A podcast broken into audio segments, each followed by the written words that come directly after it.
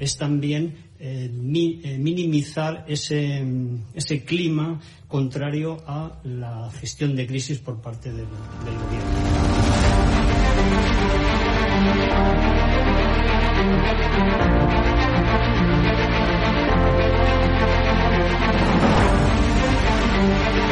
Van a garantizar, como digo, de inmediato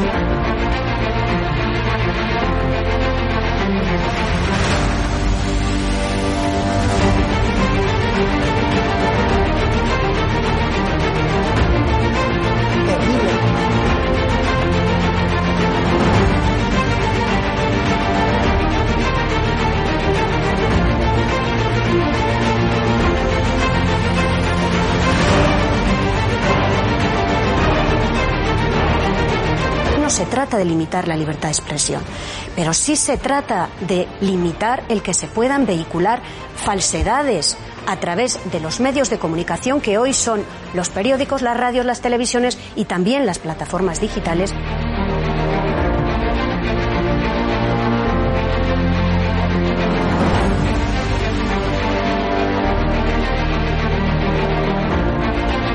Cuando los comunistas han tenido éxito en momentos de excepcionalidad, en momentos de crisis. ¡Nunca volverá la derecha venezolana!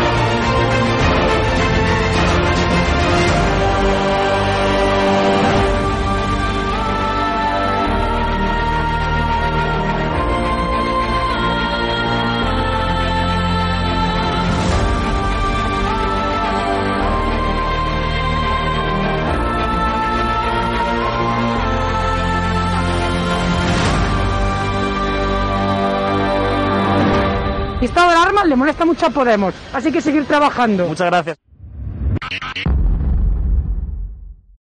Muy buenas noches, espectadores de Estado de Alarma. Estamos ya con uno de vuestros momentos favoritos de la semana, con Al Rojo Vivo Auténtico, la única sección televisiva donde podrás ver a Alfonso Rojo, director del medio amigo Periodista Digital, que podrás consultar en periodistadigital.es y .com. ¿Cómo estás, Alfonso?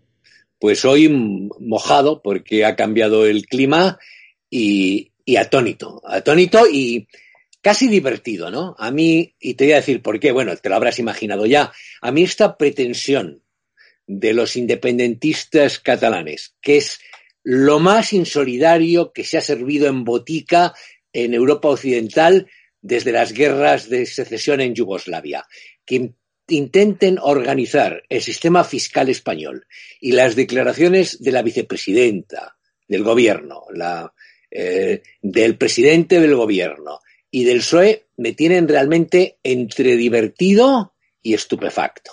Me parecen unos caraduras de tomo y lomo.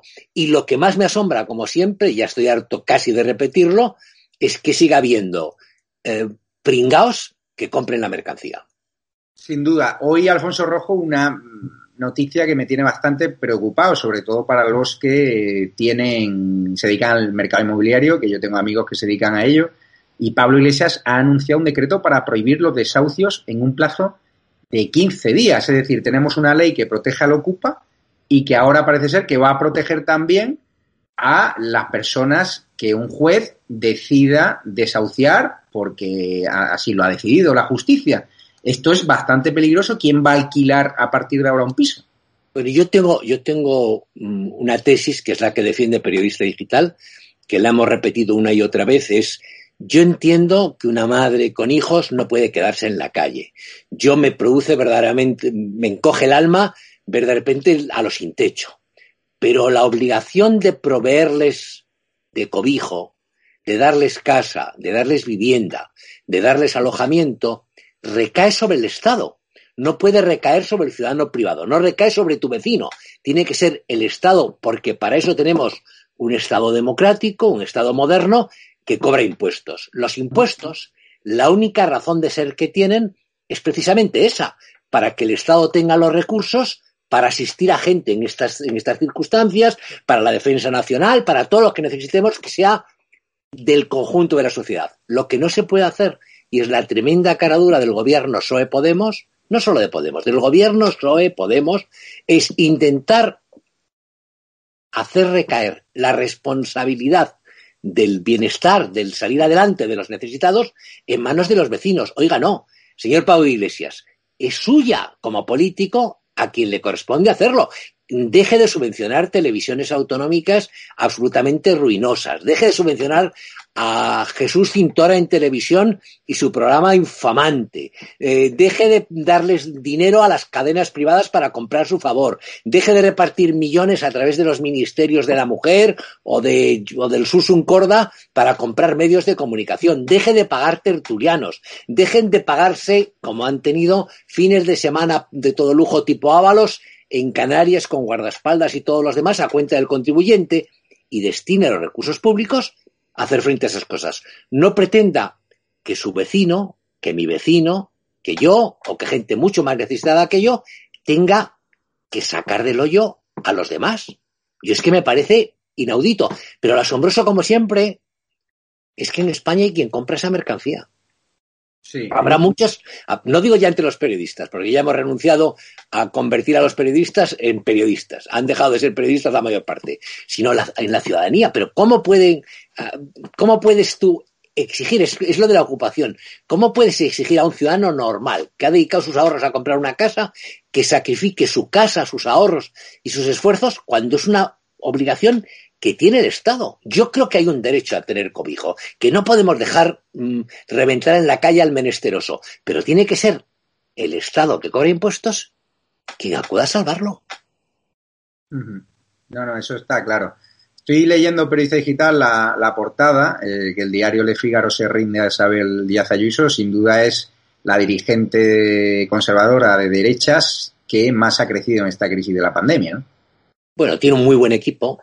Ha tenido la mala suerte y la fortuna de convertirse en el objetivo del gobierno central, no ella, la Comunidad de Madrid, en manos del centro derecha, les parece, porque es clave, la verdad, en cualquier elección lo que ocurra en Madrid y el destino que siga Madrid ciudad y Madrid comunidad es clave en el curso político español, y entonces ella se ha convertido en el objetivo y en la trinchera, y yo creo que tiene un buen equipo, tiene detrás o con ella a gente, yo creo, con cierto talento. Está Miguel Ángel Rodríguez, que tonto no es, que sabe manejar estas cosas, está Enrique López en un puesto importante, tiene ahí asesores y gente bastante buena, y yo creo que en esta batalla entre la Comunidad de Madrid y el gobierno PSOE-Podemos, hasta ahora prácticamente sin excepción, todos los rounds del combate los va ganando la Comunidad de Madrid, y por tanto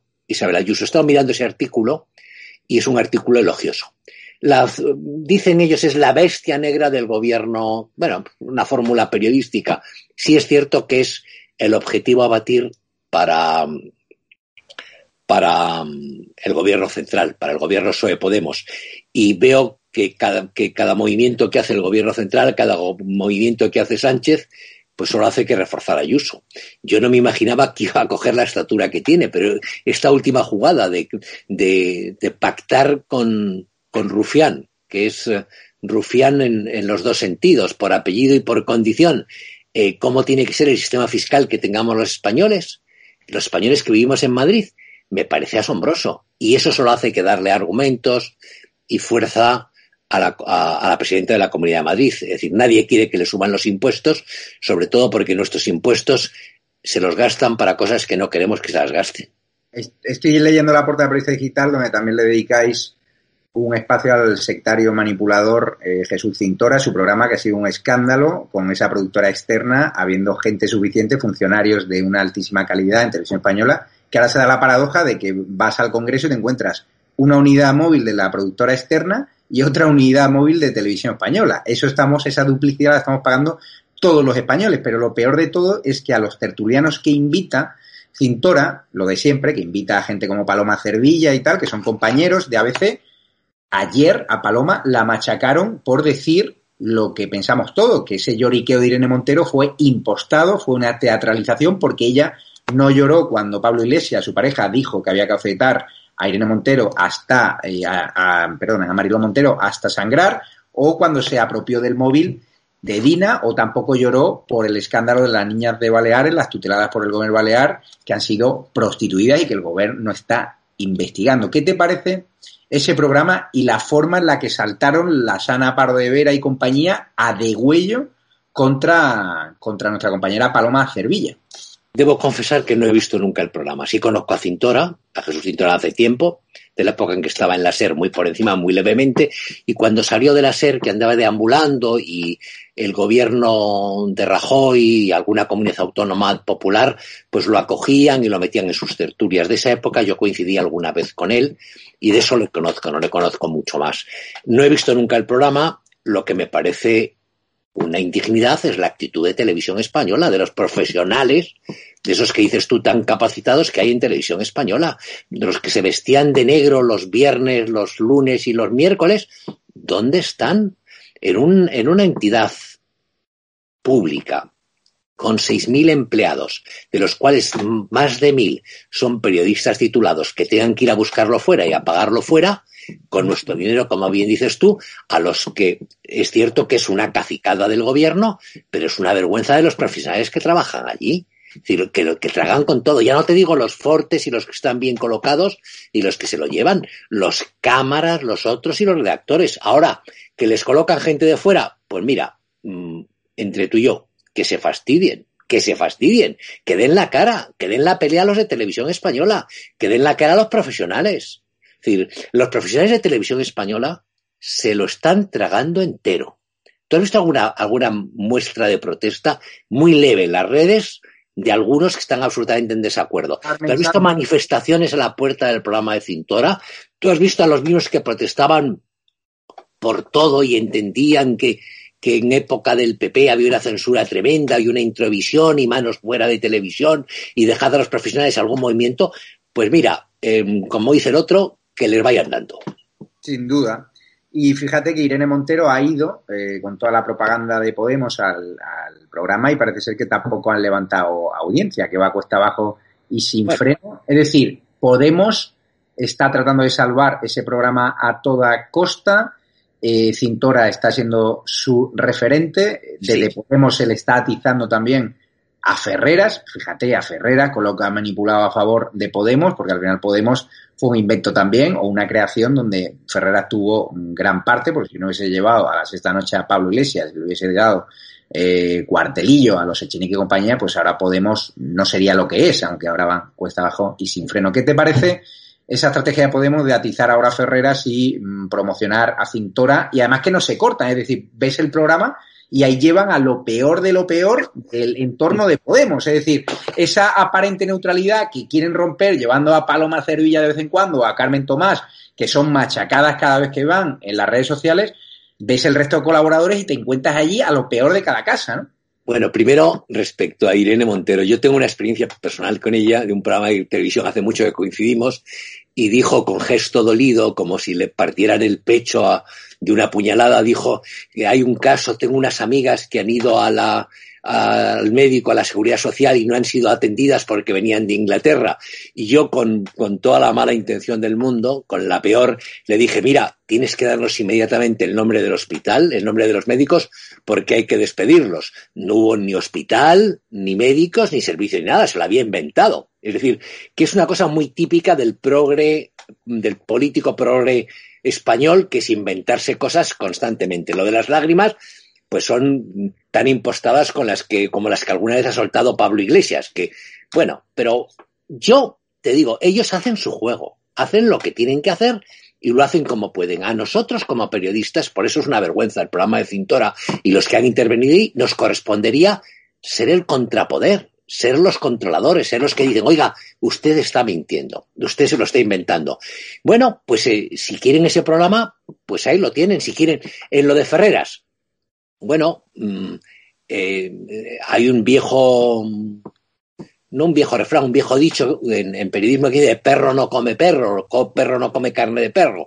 Yo creo que en el periodismo español ya está habiendo corporativismos y que cada cual apunte a donde tenga que apuntar. Yo creo que es una batalla interna entre dos sectores de la izquierda española, de la izquierda progre periodística, en la que el vencedor va a ser sin ninguna duda Ferreras, porque tiene mucha más entidad. Si tú me dices que las audiencias de televisión española de Cintora están en baja, pues está palisto. Mucho más en baja estarían si tuviesen que pagar ellos la factura. El problema es que nosotros seremos quienes estemos pagando la factura durante todo el tiempo que lo tengan, y cuando se marchen, fieles a su historia, fieles a su condición, le buscarán otro empleo. Eso lo puedes tener absolutamente seguro.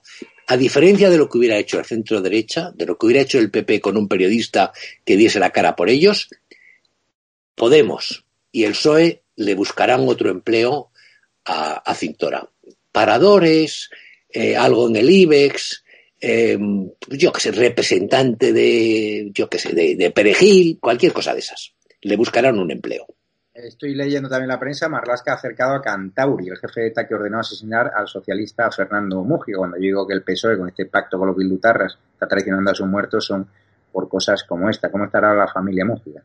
Bueno, yo soy amigo personal de Rubén Mújica, no del hermano mayor, sino de Rubén, y para ellos es durísimo, pero tiene que ser duro. O sea, es que uno de los hermanos estaba en la calle cuando matan al padre y eran unos chavalines, ¿no?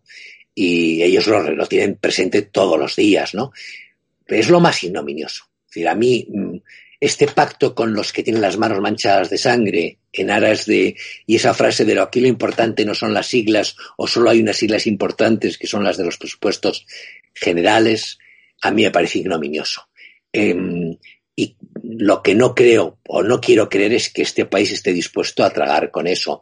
En el PSOE hay un pequeño sector, en el viejo PSOE, que yo creo que ya no es ni PSOE, es Felipe González, los Alfonso Guerra, que se echan las manos a la cabeza. Pero lo que es el conjunto del partido, en concreto los varones territoriales, los diputados, los senadores, esos todos van a tragar como si mañana les toca dedicarse a labores de las que sean. Van a tragar con todo porque están defendiendo el sueldito, el chupetín, el puesto y el sillón. Y en eso el PSOE sí que es fiel a sus principios. Es una empresa de contratación y todo sea por el puesto y por el sueldo. Estarán todos en lo mismo y haciendo lo mismo. ¿Qué te parece las declaraciones hoy de Ortega Smith de decirle a la cara a Carlos Cue que es un propagandista y que no es un periodista? ¿Tú crees que el país tiene más propagandistas que periodistas?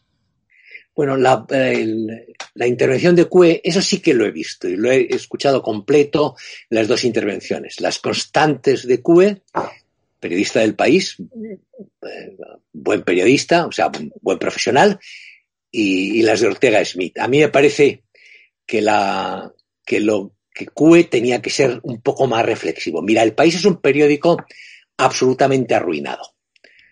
Es un periódico que fue importantísimo, como resaltó el político de Vox en ese debate, en esa bronca que tuvieron los dos, el político y el periodista. Es un periódico que fue muy importante. Fue el periódico más importante que se publicaba en español en todo el mundo. Y ha ido perdiendo posiciones por muchas razones. Y una de ellas es que ha terminado convirtiéndose en un instrumento puramente propagandístico, sobre todo en los últimos meses. Y Cue, cuando hace esa pregunta y repite una y otra vez, es que no dejan entrar a los del país y ustedes cobran un sueldo público.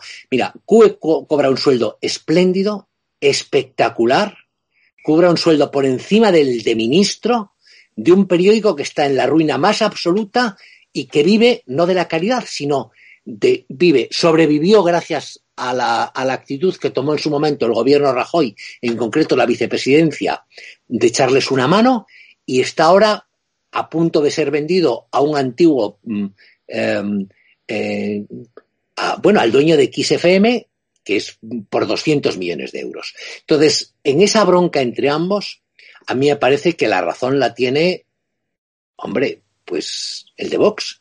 Si usted me trata mal, si usted me insulta, si yo tengo la impresión de que usted manipula mi información, si tengo la impresión de que usted cada vez que habla de nosotros solo busca lo peor y de la peor manera, a las ruedas de prensa del Congreso no le puedo prohibir la entrada y puede usted entrar e intentar preguntar lo que quiera, pero si viene usted a mi casa o intenta venir a mi casa, yo le puedo cerrar la puerta. A mí me parece que la postura de Ortega Smith es impecable. Y la postura del periodista, en este caso, yo la entiendo porque... Pero si tú vas a... Es decir, ¿ha tenido ese mismo tipo de protesta Cue? ¿Una sola vez se la has oído referida, por ejemplo, a Bildu? Que tiene establecido el derecho de admisión, no de pregunta, de admisión en sus actos y que te puede correr a gorrazos si intentas ir a un acto y te consideran contrario a ellos. ¿Se lo ha hecho alguna vez a RC? ¿Se lo ha hecho alguna vez a otro partido? Lo hace con Vox porque cree que eso vende. Yo creo que ahí tenía razón Ortega Smith. Y a mí, te juro, incluso como periodista, no me parece mal que de vez en cuando los políticos pongan el pie en la pared y mantengan sus criterios y sus opiniones. A mí aquella imagen muy tradicional en España de unos idiotas de televisión, ¿te acuerdas? Que llevaban unas gafas y le ponen la cámara delante a un político y se pone el político a hacer el mamarracho para agradar a la audiencia y a los de las cámaras, siempre me ha parecido como poco deprimente. Yo creo que la función de representante del pueblo exige cierta dignidad y ciertas tomas de postura. Y la que tomó en este debate que han tenido, este rifirrafe, Ortega Smith, me parece correcta. La reflejamos muy bien, pero hemos cogido incluso el fragmento y cualquiera que lo vea, ve que quien interrumpe es Cue, se ve que Ortega y Smith no pierden en ningún momento la compostura ni los papeles y que lo que le dice es absolutamente razonable. Es lo mismo que te he dicho yo. En los sitios públicos, como la sala de prensa del Congreso de los Diputados, nosotros no tenemos ninguna posibilidad de impedirle a nadie el acceso, pero si usted viene a la sede de mi partido, yo puedo decidir si usted viene o no viene, punto y aparte. Fíjate que estoy leyendo ahora que Salvadorilla ha dicho que no va a la inauguración del Hospital de las Pandemias, otra estrategia más de choque, de confrontación contra Díaz Ayuso. Hemos visto que van a subir los impuestos a los madrileños por culpa de Rufián y de Pedro Sánchez, que han pactado eso a cambio del apoyo de RC. Una subida de impuestos para los madrileños de 5.900 millones de euros. Está claro que el PSOE parece ser que aspira a no tener ni un solo voto en Madrid, a arruinar a Madrid. No entiendo muy bien la estrategia del PSOE, no sé si tú la entiendes. Bueno, volvemos un poco al inicio de nuestra conversación. Hay un objetivo que es la Comunidad de Madrid como botín, y dentro de ese, para conseguir ese objetivo tienen que derribar, erosionar, gastar la imagen, la figura de las dos personas clave en Madrid, Almeida el alcalde y Ayuso, la presidenta de la comunidad. Dentro de esa estrategia, yo creo que han debido pensar que si la situación de los madrileños es peor, se van a terminar volviendo contra su propio gobierno. Yo creo que ahí se equivocan. Es decir, cualquier maniobra que hacen contra la Comunidad de Madrid, yo creo que resta votos al PSOE y a sus aliados en Madrid y se los da al centro derecha. Y respecto a las razones de fondo, hay una muy importante que es la necesidad que tiene el PSOE como tal y su líder y presidente de los votos, del apoyo de los independentistas catalanes. Pedro Sánchez ha optado muy claramente por una fórmula que es con los zarrapastrosos y los periféricos. Los zarrapastrosos ya los tengo más o menos ahí, que son los de Podemos, de los cuales se va a deshacer justo antes de las elecciones. Justo antes de las elecciones se va a deshacer de ellos. Y los otros los necesito para poder estar varias legislaturas. Él no aspira a tener 150 escaños, 170 escaños. Él calcula que con 110, 100 escaños que saque el PSOE puede volver a gobernar si se le suman los que tienen los de Podemos y las que tienen todos los periféricos. Y esa es la jugada que a él le importa. A él lo demás, lo que nosotros paguemos, el cómo vaya la economía de Madrid, el futuro de Canarias y y de sus playas, lo que ocurra con el turismo, el cuartel de Loyola en San Sebastián, los presos de Tael le importan un comino, todo lo que le sirva. Si tiene que vender el perro de la Moncloa o a su mujer, las ponen en el mercado, te lo digo yo. Sin duda. No sé si, Alfonso, ¿quieres comentar alguna noticia que llevéis en periodistadigital.es o .com que puedan consultar los espectadores de Estado de Alarma? Como director, ¿qué noticias recomendarías en el día de hoy? Bueno, yo veo importante, hay varias cosas. Una de ellas es, viene un nuevo palo a los autónomos, lo que demuestra qué tipo de gobierno tenemos. Y después, lo que... volviendo un poco a lo que hemos dicho ya, para mí lo más llamativo es la desvergüenza de la vicepresidenta del gobierno, que lo llevan bastante destacado, diciendo que lo que amenaza a la unidad de España, y que eso que lo diga una vicepresidenta del gobierno que sí tiene una carrera, esa diferencia de algunos otros, sí tiene una carrera y sí tiene un historial detrás y tiene años de política detrás, como Carmen Calvo, que diga que la amenaza para España es Madrid. Yo solo se me ocurre darles un consejo. Si va usted a gobernar, no beba. Eso está claro. Pues Alfonso Rojo, muchísimas gracias a los espectadores de Estado de Alarma. Cuando hablabas de Televisión Española, de que tenemos que contraprogramarles, que plantarles cara, la batalla de las ideas, cuando insistimos en que necesitamos más medios es porque realmente los necesitamos. Si algún día queremos tener más audiencia que Cintora, más medios técnicos que Ferreras, necesitamos vuestra ayuda a través de Patreon, a través de la comunidad de YouTube. Es decir, no es gratis el esfuerzo que hacemos ni en Estado de Alarma ni en Periodista Digital. Tenemos que pagar empleados, tenemos que pagar nóminas. Por lo tanto, es muy importante que si os creéis este proyecto de libertad que es Estado de Alarma unido a Periodista Digital, que nos apoyéis, porque si no, un día tendremos, Alfonso, que echar el cierre, porque es que al final montar una empresa en este país está lleno de trabas y al final es costosísimo. Tú lo has vivido en primera persona. Bueno, además, yo siempre he dicho, mira, en España, en contra de lo que dicen los progres, lo costoso no es despedir, lo costoso es contratar. Correcto. Lo costoso es contratar, lo costoso es montar empresa. Pero ellos, el gobierno que tenemos, también los anteriores, porque en la política funciona mucha gente que nunca ha estado en la vida privada, que nunca ha montado empresa, que nunca ha tenido ninguna iniciativa de ningún tipo, que siempre ha vivido del erario público, del sueldo fijo que le llega de algún sitio. Yo creo que la gente tiene que entender, que los españoles tienen que entender, ya lo entienden muchos, que esto es una labor de todos, que si no plantamos batalla y no peleamos, pues no vamos a conseguir nada en absoluto. Así es, Alfonso Rojo. Así que apóyennos en Patreon, en la comunidad de YouTube, en el botón de unirse, en donaciones en PayPal o en la cuenta bancaria que tenéis en la descripción. Pues gracias, nos vemos la semana que viene. Que si votaron la última vez al PSOE y vuelven a votar, no les dirigiremos nunca más la palabra. Correcto. Pero no se la dirigiremos por malos, sino por bobos. Por cierto, ¿te crees la operación esa de Blas Herrero de comprar El País y Cadena SER con... estos días estaba comiendo con Corcuera y con Rajoy? Me ha sorprendido esa comida con Corcuera y con Rajoy. Blas Herrero es un hombre inteligentísimo. Siempre se dijo el lechero, que hasta los 22 años iba a una furgoneta repartiendo leche, pero la operación que él hace con Kiss FM, que es su gran exitazo, demuestra que es un tipo con muchísima cabeza. Y puede comprar El País y puede comprar la SER, porque como te dije antes, cuando hablábamos de Cue y de su bronca con Vox, es que están de saldo, están en la puta ruina. O sea, sí es cierto que siguen ganando sueldos millonarios sus redactores jefe. Es cierto que siguen teniendo una prepotencia insufrible, pero están en la puta ruina. Están en manos de Ana Patricia Botín, están en manos de los fondos y tienen un agujero cada vez más grande. Y lo que ha hecho este hombre, Blas Herrero, es decir, oiga, yo asumo el tema y por 200 millones me quedo con todo. Que a mí, que pueda valer en este momento El País y la SER 200 millones, es que me produce casi escándalo. Pues a lo mejor vale menos. Así es. Pues gracias, Alfonso Rojo, un fuerte abrazo y nos vemos próximamente. Gracias a los espectadores. Buenas noches a todos.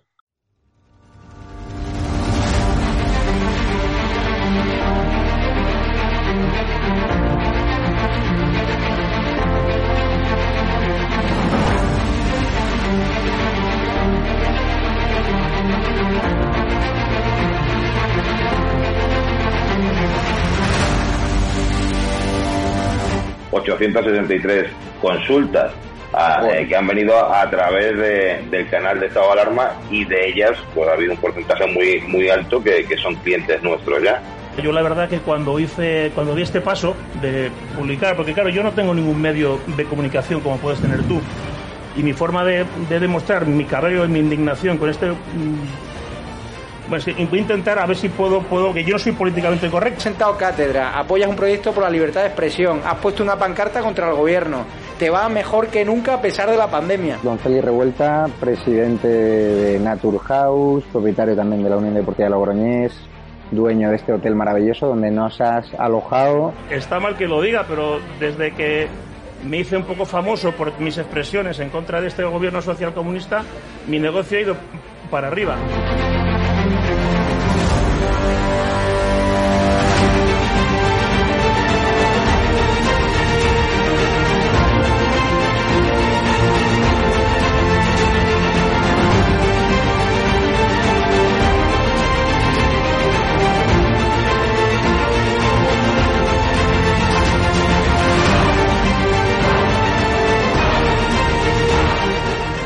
Necesitamos empresarios valientes como tú, que quieran dar a conocer sus productos y que quieran, a su vez, defender la libertad con un proyecto como Estado de Alarma, el mejor lugar para anunciar tus productos o servicios. No hemos tenido ningún problema desde que estamos en Estado de Alarma, ni por Estado de Alarma, y ha sido totalmente beneficioso. Te lo agradezco de corazón, porque hacen falta más empresarios como usted, que apuesten por proyectos socialistas, por la libertad de expresión y por alojar por la libertad. Es a que, personas con independencia de su ideología. Es que aquí puede venir quien quiera. Apóyanos, porque merecerá la pena y juntos llegaremos muy lejos.